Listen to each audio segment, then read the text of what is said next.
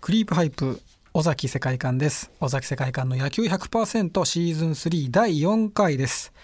尾崎世界観が再び神宮球場に行ける日を夢見ながらより深い野球の世界を探求していくこのポッドキャストアシスタントを務めていただくのはこの方です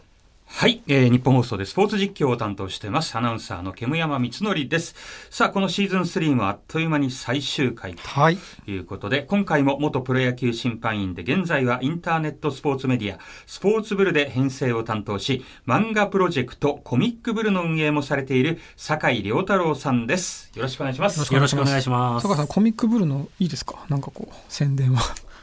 あ漫画ね。一押し漫画をじゃあ坂井さんのこのコミックブルーのこの7作品の中からはい。やっぱり僕は野球をやってたということもあり、はいリトルブルっていうのがすごい面白くて。リトリルトブルルブル。あ、これですね。はいこの女女の子子がグローブをはめてますね。そうなんですよ。女性がこ160キロ投げるんですよ。 女の子でれ。は高校生ってことですか高校生です女女子高生が160キロ投げるそうなんですよ。あ、これ読みたいな。えで甲子園を目指すんですかそうですね。まあ、あめちゃくちゃ面白いあんこでれすよ面。白そう。ーあとあのもう一つビッグシックスっていうこの六大学野球の、なかなか珍しいですよ、ね。あー野球漫画これやっぱ神宮馴染みありますからはいそういう作家さんがめちゃくちゃ六大学が好きなんですよ。へ本ー当にもういい意味なのか悪い意味なのか、はい気持ち悪いぐらい本当に野球好きなんですよ。その六大 学が。マニアなんですねそうなんですよ。えこれもちょっと絵が結構好きですね僕はこのビッグシックス六大学を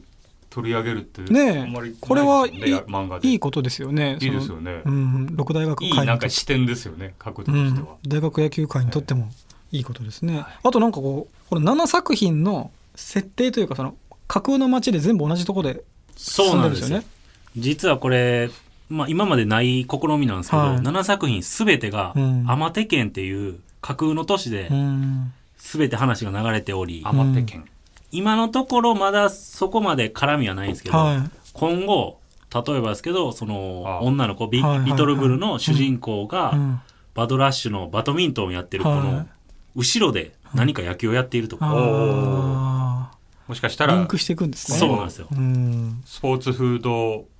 明日飯ですね、うん朝飯という漫画そうのですね面白そ人うですがねもしかしたら別のスポーツの食事の面倒を見るかもしれないしうん、これスポーツブルで読めるんですよねはい、スポーツブルで、あの、最新作以外は全て無料で。なんで、あえーっと、一周待っていただければお、常に無料で。へーでコミックスも出てますねはい、あ読もいいですねう読みますぜひとも。はい、えースポーツブルと検索すればはい出てきますねはい、はいお願いしますということで、えーシーズン3最後のテーマになりますがマニアックなこの話題です、はい審判とキャッチャー駆け引きの舞台裏ということであのキャッチャーはなるべく際どいコースをストライクに取ってもらうためにこう微妙にミットを動かすというフレーミングフレーミングというテクニックを使っていますが、このえーキャッチャーとの、ねえー審判との戦いなのか何なのか分かりませんが、えーその辺についても聞いていきたいですね。これは興味深いですね。あのやっぱキャッチャーが取った瞬間、補給の音ってすごいんですか？そうです球ね。審として見てて。あの、球審やってて、すごい音鳴らせってよく、あー言うんですけどはい、気持ちいい時ってストライクやっぱ出やすいんですよね。ボスっていう取り方よりあーパチンって取ったは方いはいはがい、やっぱこっちも人間なんで腕上がりやすいんですよ。あーそれはやっぱりその選手側も意識してそういう音を出すように。そうですね。そういう風に指導しているのをよく聞きますね。ああ、そうなんですねまあ多分ピッチャーも気持ちいいんじゃないですかね。あーそうですよね。投げてる取方ってもらったらは。いよくブルペペンでいい音をさせるキャッチャうーがいいキャッチャんー。はいそうですよね。言わあれまのすキャンプの時でもブルペンでそのブルペンキャッチャーがしっかりこう音出してあげるというか。あーそう解ですよ説のね。人にお前のアナウンスのあれはミットの音がしてないとか言われるえーボスって感じのリアクションが悪いと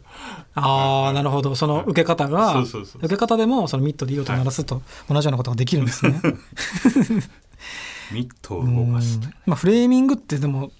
そのやり方ですよね。悪い場合もありますよね。そうですねあの、うん僕そもそもフレーミングっていう言葉を知らなかったんですよ、はい。このスポーツブルに入ってスポーツをよく見ることで初めて僕あれフレーミングっていう言葉はこの世にあるんだって僕も南 J で知りました。南 J まとめでそのフレーミングっていう。 で割となんかこう悪く悪い意味でそ、のフレームをちょっとううま動かあす動かすとといういうか、あからさまな選手が言われたりしてますね。うん、酒井さんから見て、そのうまかった選手って多いですか僕イメージなんですけど基本的に動かす選手は僕はあんま上手くないなとあ思っーててだから動かすなってよく言ってたんですけどへー取った後でちょっと内側に向けたりそうですそそうういですそうですあのー故意的にやる選手と、うんどうしても球に負けてあミートーが流れるそうそう選手がいるんで、まあそれすぐ分かるんですよねやっぱ分かりますか質が違うというかわかりま得することないと思うんですけどねあーそれはやっぱりそのなんか暴言吐いたり態度で表したりするのと似てるってことですよね。そうですねまあうん要は動かすってことはボールと思ってるんですよねあーストライクだったら止めていればいいわけなんでそうか自信がないからちょっと動いちゃう。なのかなって僕はずっと思ってましたねああそうだからボールルって言われても仕方ないよねってボールって思ってるから動かすんでしょっあ動かしバレないように動かすのはもう不可能ていう不可能じゃないですかね、うん基本的にちょっとやりだしたらすぐ分かるんでうん僕注意したらやめる選手多かったんーで、えー、あそう試合中に言うんですかあ言いますへえそうきつくは言わないですよもちろん、なんか受け方変わったねとかえー その打席の中でですかまだその打席が終わってなくても、まなあ、んか普通普通に言いますすぐむしろ打者がいる時に言ったりしますはい聞こえるように、そしたらなんて言うんですか相で手そうのやったら打者からも言ったりするしますしっかり止めろとあその先輩の打者とかがそうですそうですキャキャッチキャッチャーとかに対して言うこともありますしあーまあ、もちろんキャッチャーの方が僕より年上の方でしたはら、いあのはいまあ、僕はちょっと技術がないので、は止めていただいた方がストライクゾーン広くなるんでい、へ止めえていただけませんかっていうふうにそしたらなんて言うんですか相で手まあ止めていただける選手は多かったですねあーへえそんな会話が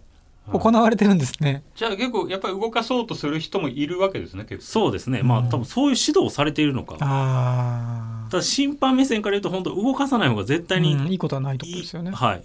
いいと思うんですそよね外ギリギリで取ってちょっと中に取った後動かすってことですか例えばそうですそうです、うーん そうですかメジャーリーグはどうなんですか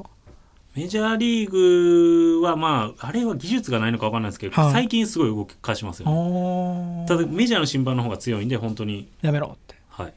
結構強めに言ったりするとうん城島選手も言ってましたねそれはあ言われたっていう、その審判から、はだから城島選手が帰ってきた時は若いキャッチャーの子らには絶対に動かすなよとうーんいうのは城島選手が言ってましたねあー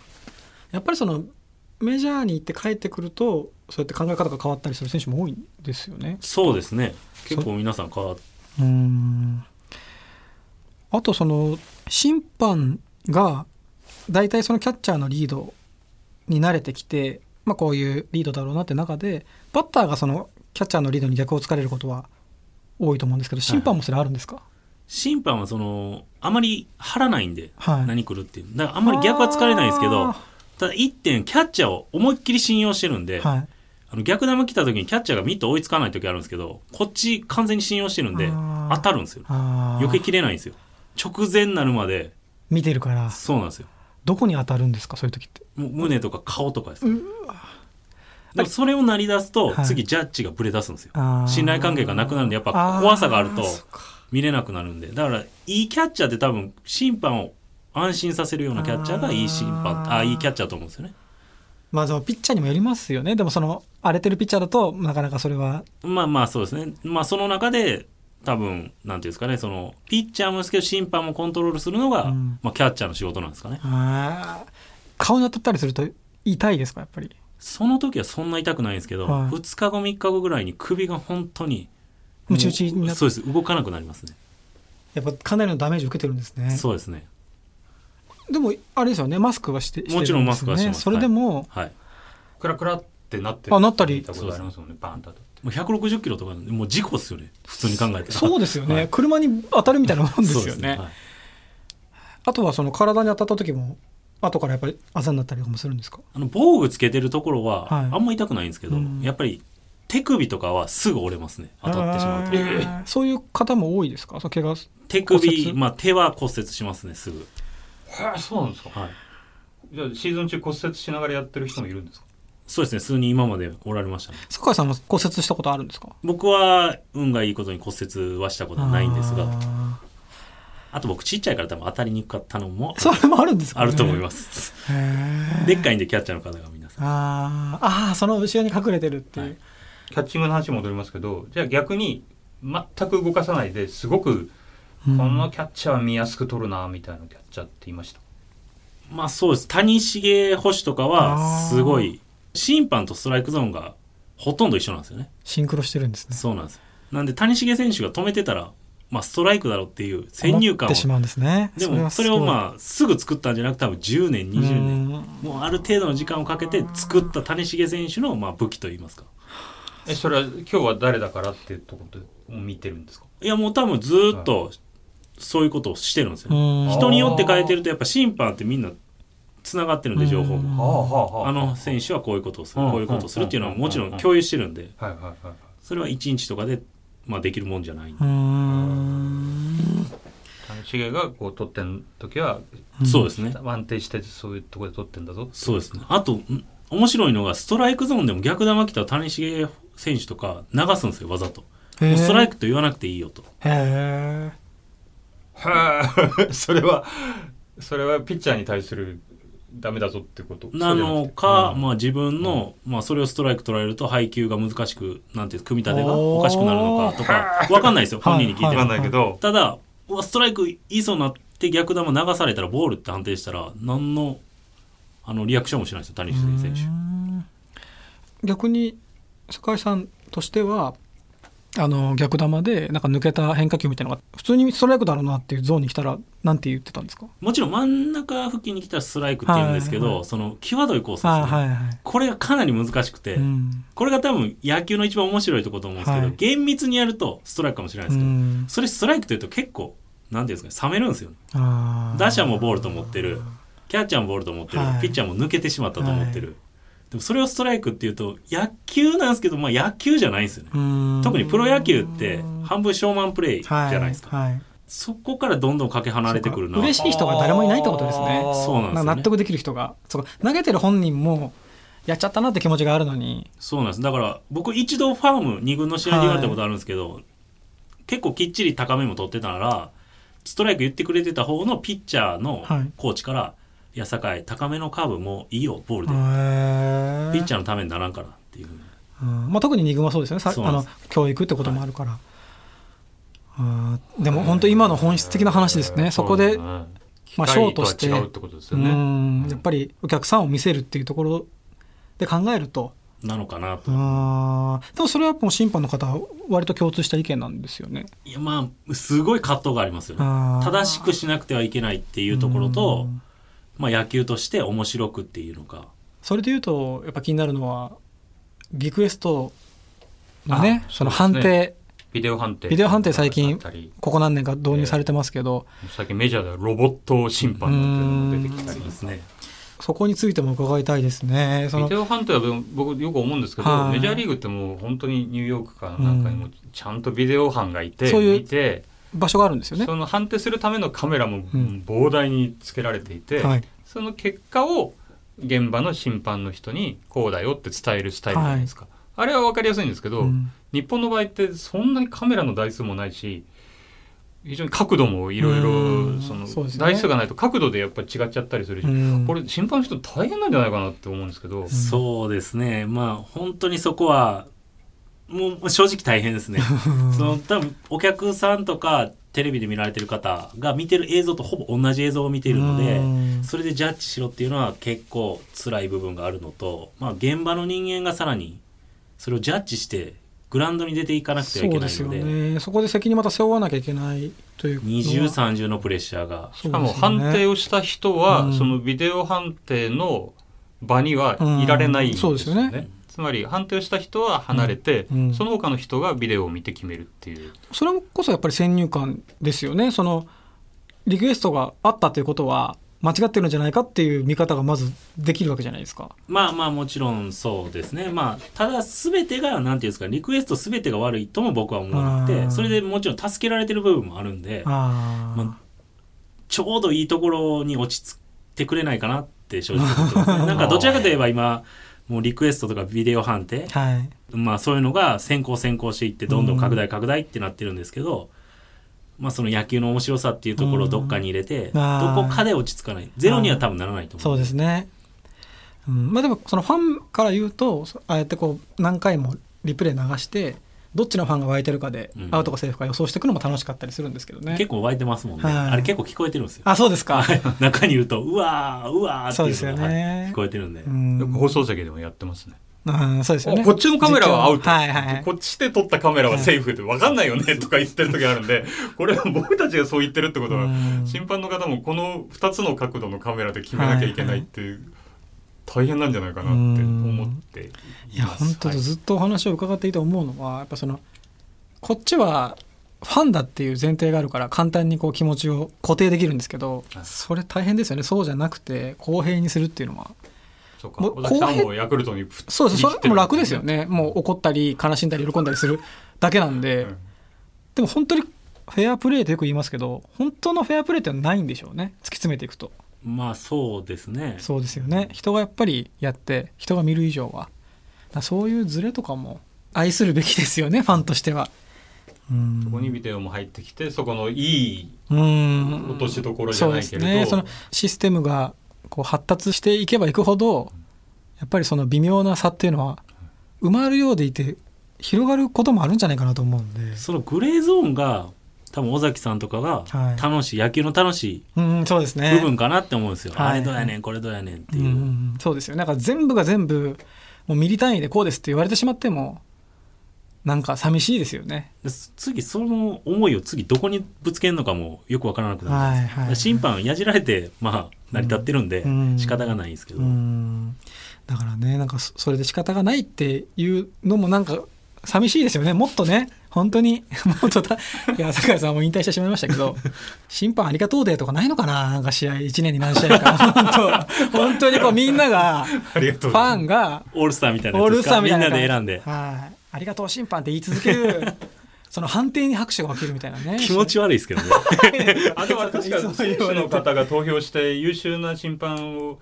あのはい決めるみたいなのありますよね。ありますねああります、ええはいそうかあれは嬉しいんじゃないですか。あれで選ばれると。まあそうですね、うんでもやっぱり一番嬉しいのは仲間から表彰されるのが一番嬉しいですねあー仲間のどうしても選手がん見ると、そのまあ、自分に有う利んわかんないですよ、はいはい自分に有利になった方がやっぱり票って入れやすいじゃないですか、はいでもやっぱ仲間って結構シビアな目で見てるんで,、うんそう仲間が認めた審判はやっぱすごい嬉しいですね、あーそれは嬉しいですねあと何かあった時にやっぱりかばってくれるのも仲間ですもんねそうですねん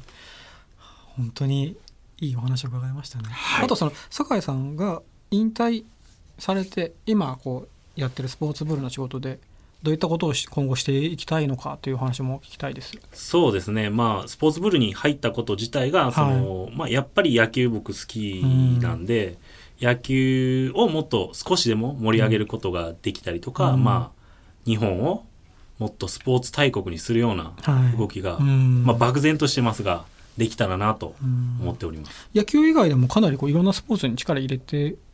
いるんですよね、そうですね、うんまあ一番有名なのはやっぱりバーチャル高校野球というあは野い球の配信、僕がお世話になっていた、尾は崎いさんもはいあとその音声の何でしたっけ最近始まったあナウボイスですねナウボイス、はいそちらの方も、まあ、野球で言いますと、ダルビッシュ選手はいが、まあ、いろいろ発言して、こうんう先日も、あの、メジャーリーグが開幕するにあたって、あとーいうことで、はいはいまあ、自分の思いを、あと、継続についてっていうことがすごいバズりまして、あー SNS 継続そうですね、ダルビッシュ選手が、まあ、継続することってあ、ーまあ、毎日することも継続なんですけど、一1年に1回することも、うんまあ継続で継続でししょょねだからみんな自分で苦しめてないかみたいあな、ー継続っていうことハーも。ドル上げてしまってるっていう、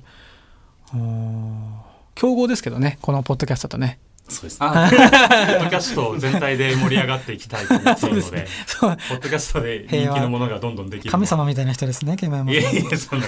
あの、仲間内で表そうで彰すし合いたいねな。そうそうですね本当ねというスポーツブルの方もぜひ皆さんよろしくお願いしよまろしすくお願いします。本当ありがとうございましたいえいえまたぜひ来ていただきたいですお願いしますぜひともよろしくお願いします。パート2をまたやりパートたいなと2お願いします思いますね。いやー、濃い話が4回分今回は元プロ野球審判員の酒井良太郎さんにお越しいただきました。ありがとうございました。ありがとうございまあしりたがとうございました。クリープハイプ尾崎世界観の野球100%シーズン3もエンディングということ。今回もあっという間でしたね。あっという間でしたね。。もう4回全部そうでした。うん。本当にね。なんか毎回あっという間でしたねって言ってるから嘘をついてんじゃないかと思われるかもしれないですけど、本当なんですよね。あっという間というかもう聞きたいことは倍、は倍、2倍、3倍、4倍ぐらいあるんだけど、まあはいそれを時間制限があるんでちょっと我慢してるっていう感じなんで。ええ本当面白かったです。だから収録終わった後もずっと喋ってたりしますもんね。そうなんですよだからもっと喋ってるんですよ うんでも酒井さんもいろいろ教えてくれるのではい。ねどんどん話してくれるからより審判に対してこう興味も湧いたし親近感も湧きましたね僕も中継の時でちょっとスタンス変わってきます変わよってねきますし、尾崎さんもあれじゃないですか、うん審判の方へのいろいろ変わってくるんじゃないですか。褒めますよもうあ と審判のユニフォームとか売ってたら買っちゃいますよもう酒井っていうユニフォーム買ってあ審判ユ ニフォーム。審判のユニフォーム買って審判ユニフォームね。な んかちょっと欲しい感じがします。あれ背番号決まってますしね。あそうなんですかそうです番号あの背番号っていうかそれぞれの審判の方の審判番号みたいなのがああるんで。そうなんですねはいはい。あそれも知らなかっただから知らないことばっかりなんですよね キーホルダーとかね タオルとかねまいいと思いますこの番組いろいろと広がっていけますけど、はいまあ、次回はどういう方が来るのか。ちょっと楽しみですねねどこまでマニアックに潜っていくのかね。ベースとかをゲストに迎えたりしたいですよねベースとかね二塁ベースとかゲストに迎えてどうなんですか踏まれる 踏まれる気持ちはどうなんですかベースが吹っ飛んだ時どうす るとかねそういうもうルルール的なものもありますので、ある人にセカンドベース3という立場で出てもらうとかいうのも、 そういうちょっと感じのもね 面白い か変も。なとこに行くかもしれないですねはいということで、ポッドキャストをお聞きの皆さんも日本放送「ショーアップナイター」もぜひお聞きになっていただきたいと思いまおす。願いします、えーここまでのお相手はクリーパイプ尾崎世界観と日本放送の煙山光則でした